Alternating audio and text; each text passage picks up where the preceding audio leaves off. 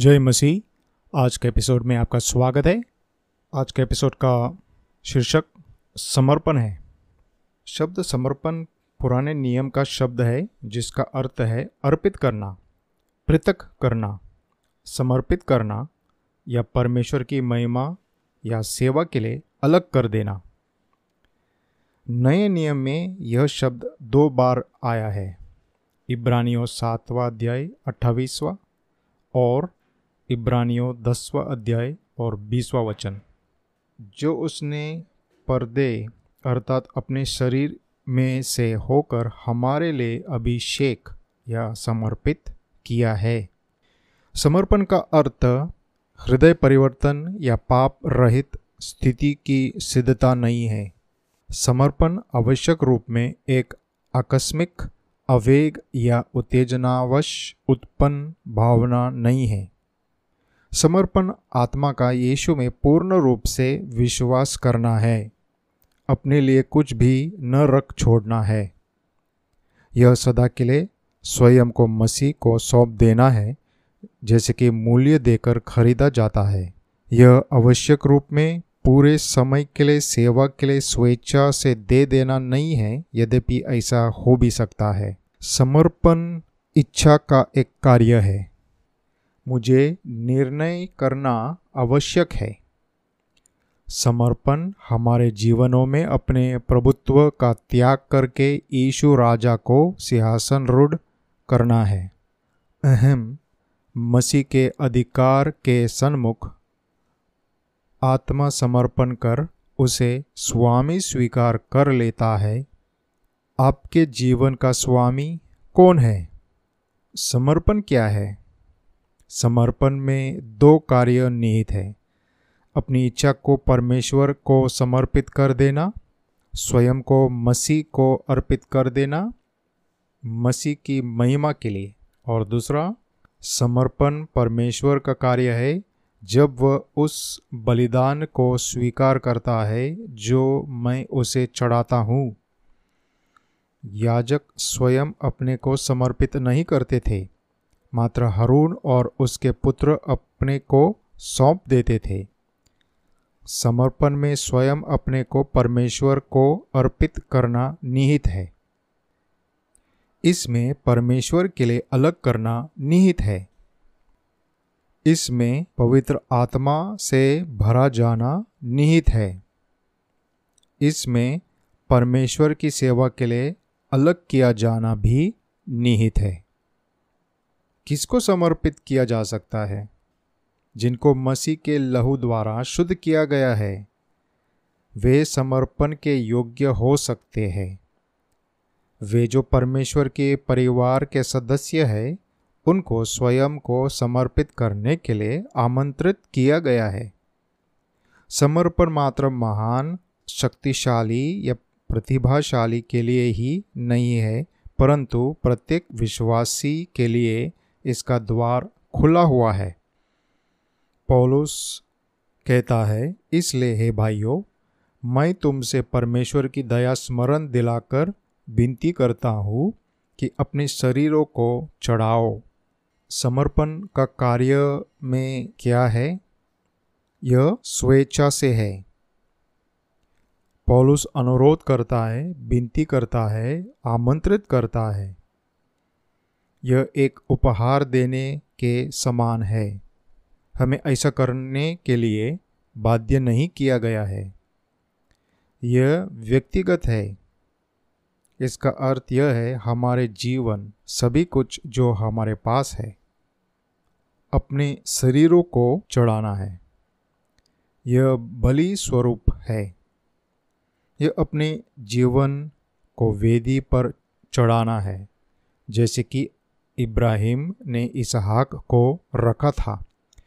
परमेश्वर को स्वयं का प्रस्तुतिकरण निश्चय ही हमारे पिता के हृदय को हर्षित करता है। यदि वास्तव में हमारा छुटकारा हो चुका है तो यह तर्क संगत है कि हम अपनी छोटी सी सेवा उसके सामने प्रस्तुत करें। बुद्धिमान मसीहियत स्वयं को प्रसन्नतापूर्वक और निसंकोच सेवा के लिए प्रस्तुत करती है। मुझे क्या समर्पित करना है?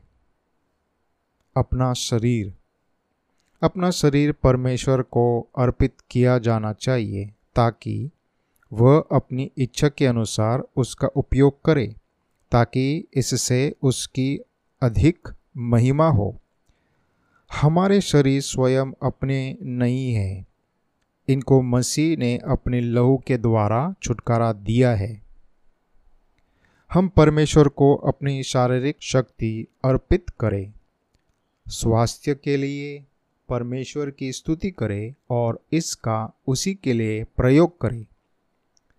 हम अपने पैर उसे अर्पित करें और दौड़ते हुए उसकी करुणा का संदेश पहुँचाए।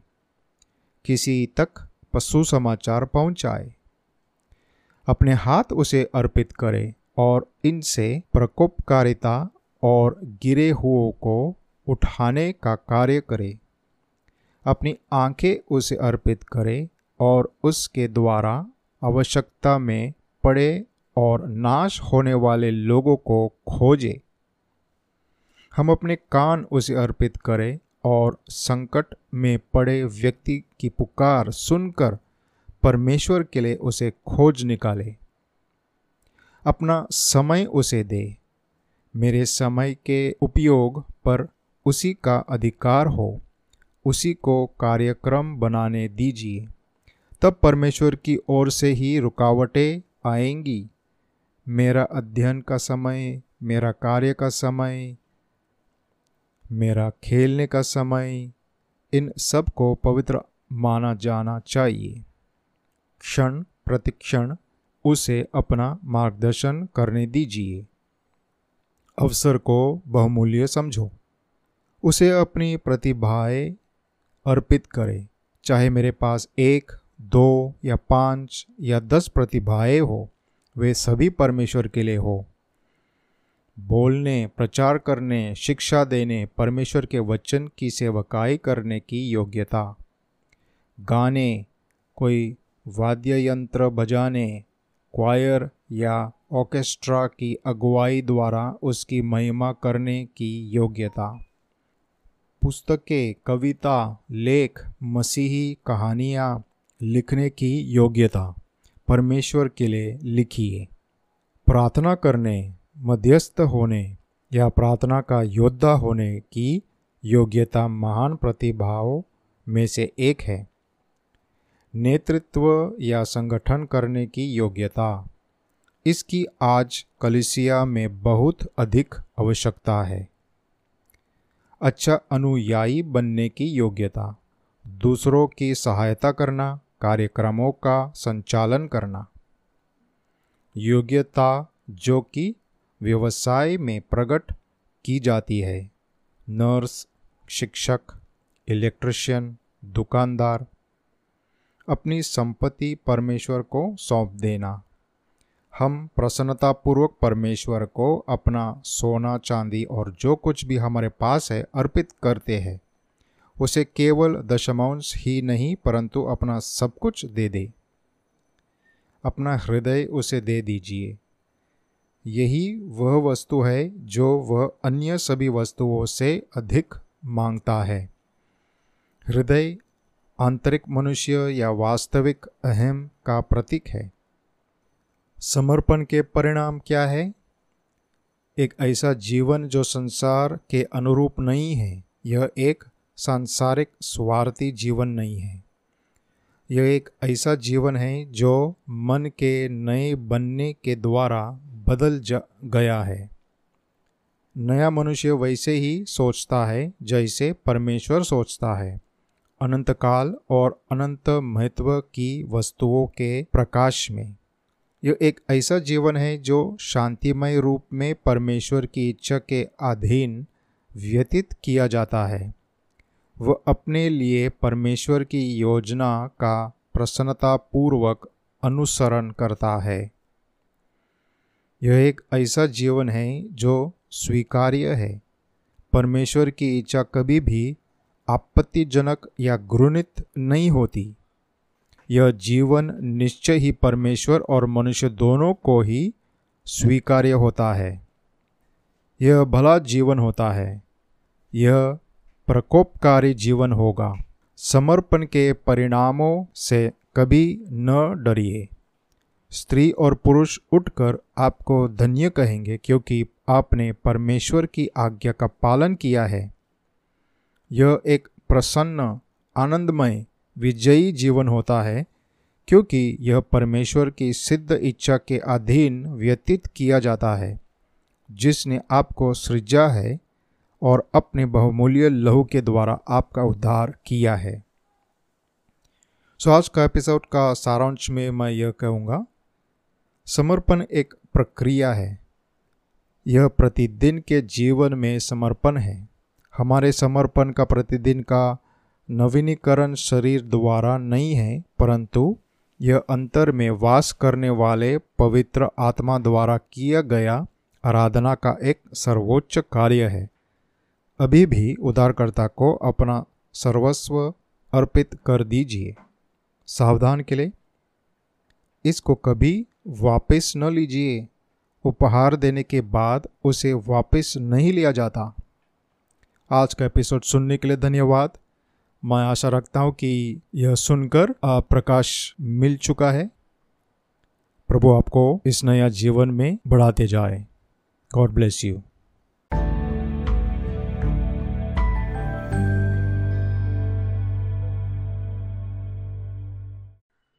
यदि जैसा वह ज्योति में है, वैसे ही हम भी ज्योति में चले तो एक दूसरे से सहभागिता रखते हैं। इसलिए कि तुम भी हमारे साथ सहभागी हो और हमारी यह सहभागिता पिता के साथ और उसके पुत्र यीशु मसीह के साथ है। आज का एपिसोड में आपका स्वागत है। आज का एपिसोड मसीही संगति या सहभागिता पर है। मैं आशा रखता हूँ कि इस एपिसोड से आप आशीषित होगा। संगति का दुनियावी अर्थ मित्रवत, साहचर्य, मैत्री समान रुचि रखने वालों में भाईचारा, मित्रतापूर्ण सहचारिता है। कुछ लोग कहते हैं कि संगति का अर्थ है एक ही जहाज़ में दो व्यक्ति। यह गलत है क्योंकि ऐसा हो सकता है कि एक ही जहाज़ के यात्री एक दूसरे से बातचीत भी न करें, क्योंकि उनमें किसी बात में समानता नहीं होती। मसीही संगति, दुनियावी संगति से कहीं गहरी और मधुर होती है। बाइबल संगति का अर्थ है आत्मिक सहभागिता, एक संयुक्त साझेदारी, एक संयुक्त सहभागिता, पारस्परिक हिस्सेदार। कॉलेज संगति में बहुत कम बातों में समानता होती है। परंतु मसीही संगति में बहुत कुछ सम्मिलित होता है। इसमें बहुत बातें निहित होती हैं। यह समस्त जीवन को अपनी परिधि में ले लेता है। सभी एक ही पिता से जन्मे होते हैं। एक ही मूल्य चुकाकर मोल लिए गए हैं। एक ही शरीर के अंग हैं। एक ही आत्मा द्वारा सिखाए गए हैं, एक ही मार्ग पर चलने वाले हैं, एक ही स्वामी की सेवा करते हैं, एक ही मिरास के वारिस होते हैं। संगति हमारे ज्योति में चलने की शर्त पर आधारित है। संगति हमारे ज्योति में चलने की शर्त पर आधारित है। पाप संगति को तोड़ देता है। यह टूटी हुई संगति पश्चाताप और अंगीकार द्वारा पुनः स्थापित हो सकती है। पुनः संगति प्राप्त करने का नियम यह है, मसीह के लहू में शुद्धि पाना। इस लहू का असर अपने आप नहीं होता है, यह तब होता है जब हम अपने पापों को मान लेते हैं। संगति मसीह और उसके परिवार से घनिष्ठ पारिवारिक संबंधों पर आधारित है। यदि दो मनुष्य परस्पर सहमत न हो तो क्या वे एक संग चल सकेंगे? हमें संगति इसलिए प्राप्त है क्योंकि हमारा स्तर बदल गया है। हम यीशु से स्वर्गीय देश के संगी नागरिक बन गए हैं। हमारी संगति किसके साथ होती है? हमारी संगति हमारी सहभागिता, हमारी संगति पिता के साथ और उसके पुत्र यीशु मसीह के साथ है। पिता परमेश्वर और पुत्र यीशु मसीह के साथ संगति रखना मतलब क्या? जो ईश्वर से पैदा हुए हैं वे पिता और पुत्र के साथ संगति रखते हैं। फेलोशिप शब्द का अर्थ है साझेदारी और भागीदारी। दो अलग अलग स्वभाव वाले जीवों और दो असहमत व्यक्तियों के बीच कोई संगति नहीं होते हैं। फेलोशिप के लिए यह समझा जाना चाहिए कि दो पक्ष चीज़ें साझा करते हैं। ईश्वर के साथ हमारी संगति होना, उनके दिव्य स्वभाव में एक हिस्सेदार होना है। एक ही भाषा बोलना है, एक ही सामान्य काम, उद्देश्य और अंतिम परिणाम होना है। प्रेरित पॉल ने लिखा, तुमको अपने पुत्र हमारे प्रभु यीशु की संगति में बुलाया है। मूलभूत पुकार संगति की है, बलिदान या सेवा की नहीं। आज इस गलत फहमी आपसे दूर हो जाए। सिंपल भाषा में समझने के लिए इस तरह से समझना है। पुत्र यीशु के स्वरूप और स्वभाव में होना है। पहला करना नहीं है, पहला होना है। संगति एक निष्क्रिय चीज़ नहीं है।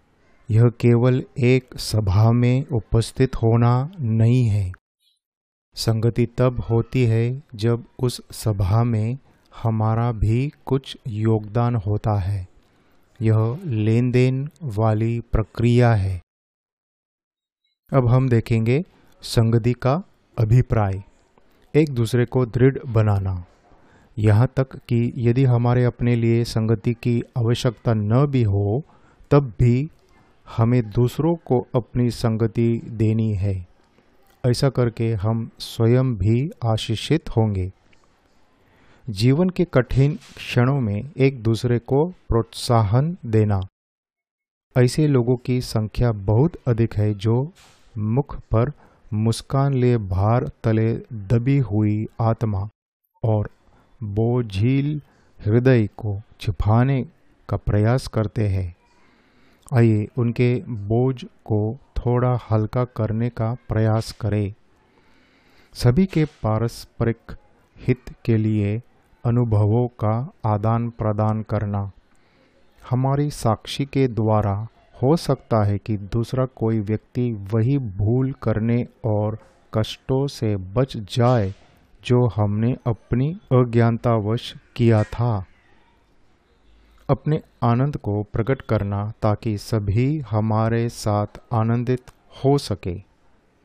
रोने वालों के साथ रोना, आंसुओं, शोक और दुख की संगति। परमेश्वर के वचन के रहस्यों की दुर्बल भाई को जानकारी देना।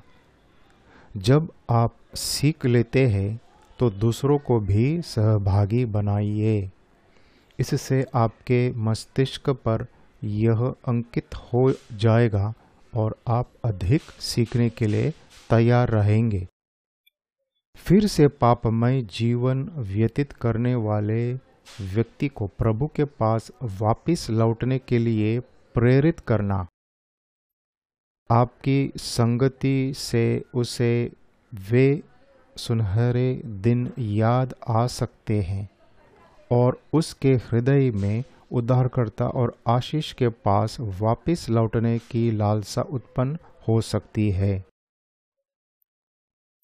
संगति से किसको वंचित रखा जाना चाहिए? मैं नहीं चाहता कि तुम दुष्ट आत्माओं के सहभागी हो। इसमें ओझाई करने वाले, भूत सिद्धि करने वाले, जो आत्माओं को माध्यम बनाते हैं। सभी प्रकार के प्रेतवाद या प्रेतात्मवाद सम्मिलित हैं और अंधकार के निष्फल कामों में सहभागी न हो। अविश्वासी, अधर्मी, अंधकार, बलियाल और नास्तिक के साथ हमारे आत्मिक संगति नहीं हो सकती। मसीही संगति के परिणाम। हम प्रभु की इच्छा की आज्ञाकारिता के प्रकाश में चलना सीखते हैं। हम एक साथ कष्ट सहन करना सीखते हैं। हम एक साथ मिलकर सेवा करना सीखते हैं। हम एक दूसरे को सांत्वना देना सीखते हैं। हम एक दूसरे को, के लिए प्रार्थना करना सीखते हैं। हम एक दूसरे का भार उठाना सीखते हैं। हम आनंद करने वालों के साथ आनंद करना सीखते हैं। हम प्रभु के लिए बढ़ते और चमकते हैं। इसके साथ इस एपिसोड समाप्त होता है। मैं आशा रखता हूँ कि इस एपिसोड से आप आशीषित हुआ। आप ज़रूर मुझे लिखिए जब zero Stella at Hotmail dot com पर। मैं इंतज़ार करता हूँ। प्रभु आपको शांति दे।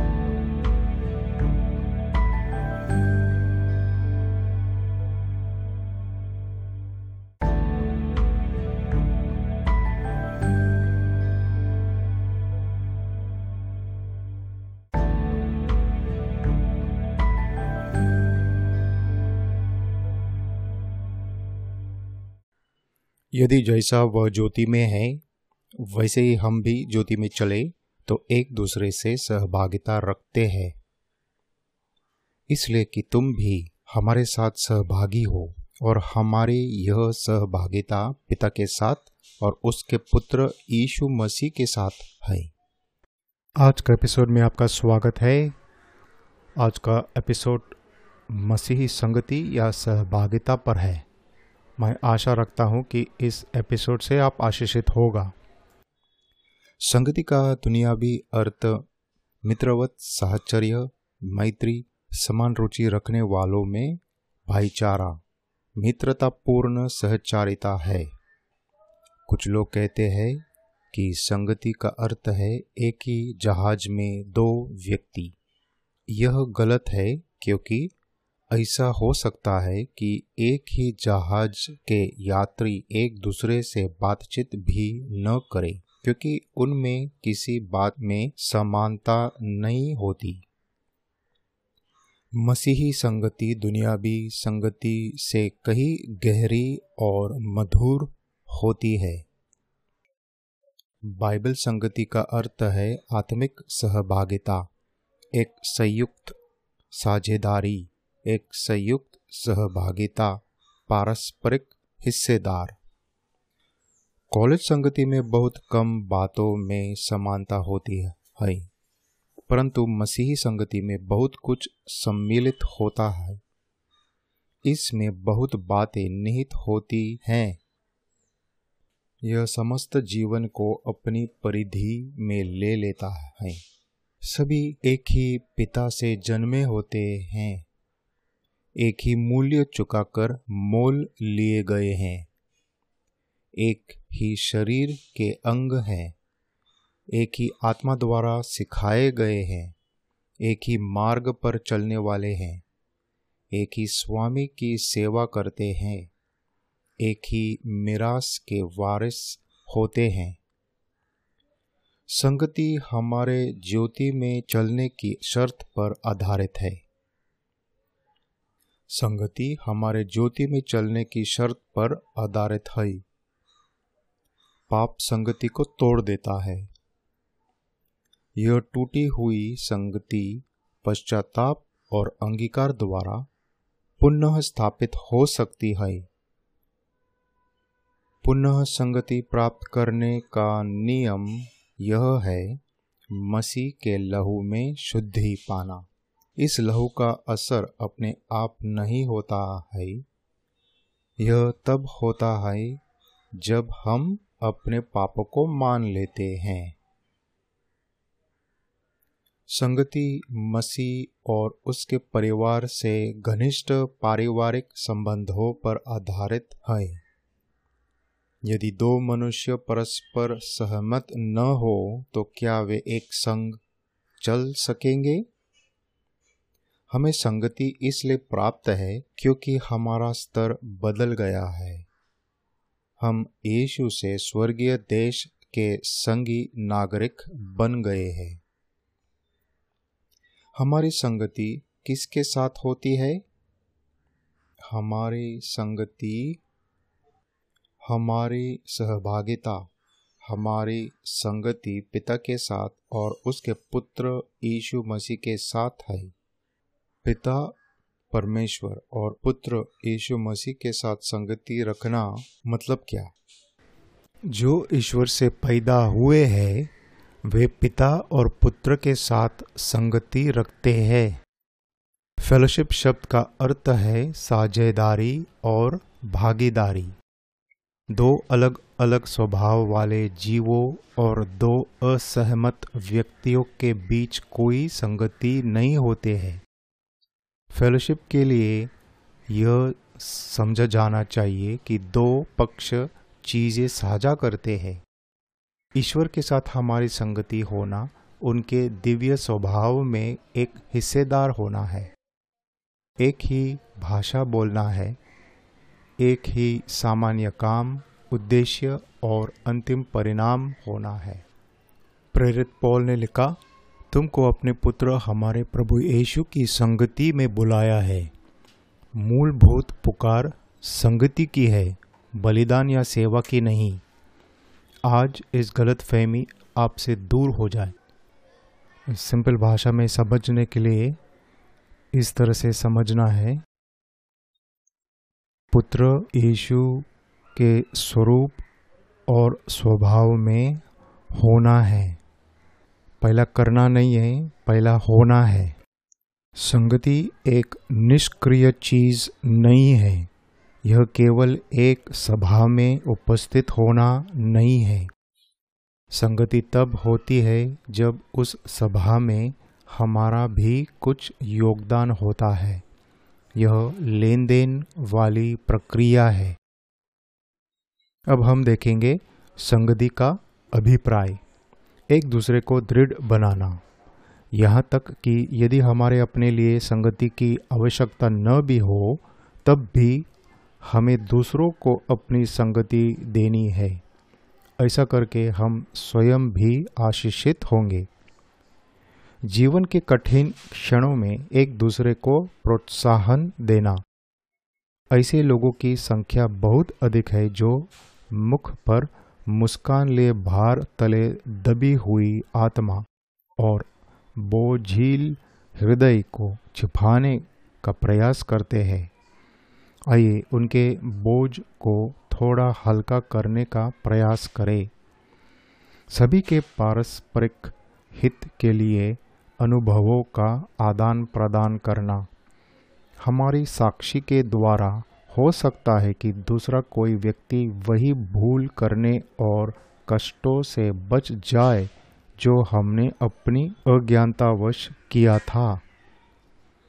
अपने आनंद को प्रकट करना ताकि सभी हमारे साथ आनंदित हो सके। रोने वालों के साथ रोना, आंसुओं, शोक और दुख की संगति। परमेश्वर के वचन के रहस्यों की दुर्बल भाई को जानकारी देना। जब आप सीख लेते हैं तो दूसरों को भी सहभागी बनाइए। इससे आपके मस्तिष्क पर यह अंकित हो जाएगा और आप अधिक सीखने के लिए तैयार रहेंगे। फिर से पापमय जीवन व्यतीत करने वाले व्यक्ति को प्रभु के पास वापस लौटने के लिए प्रेरित करना। आपकी संगति से उसे वे सुनहरे दिन याद आ सकते हैं और उसके हृदय में उद्धारकर्ता और आशीष के पास वापस लौटने की लालसा उत्पन्न हो सकती है। संगति से किसको वंचित रखा जाना चाहिए?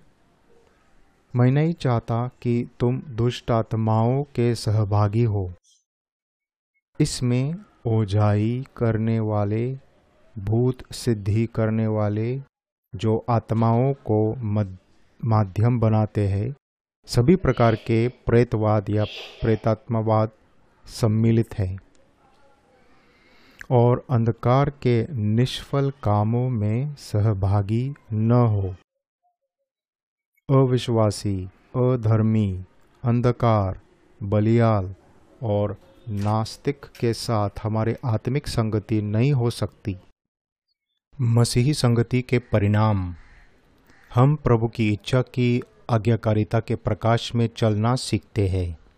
हम एक साथ कष्ट सहन करना सीखते हैं। हम एक साथ मिलकर सेवा करना सीखते हैं। हम एक दूसरे को सांत्वना देना सीखते हैं। हम एक दूसरे को, के लिए प्रार्थना करना सीखते हैं। हम एक दूसरे का भार उठाना सीखते हैं। हम आनंद करने वालों के साथ आनंद करना सीखते हैं। हम प्रभु के लिए बढ़ते और चमकते हैं। इसके साथ इस एपिसोड समाप्त होता है। मैं आशा रखता हूँ कि इस एपिसोड से आप आशीषित हुआ। आप ज़रूर मुझे लिखिए। जब zero Stella at Hotmail dot com पर मैं इंतज़ार करता हूँ। प्रभु आपको शांति दे।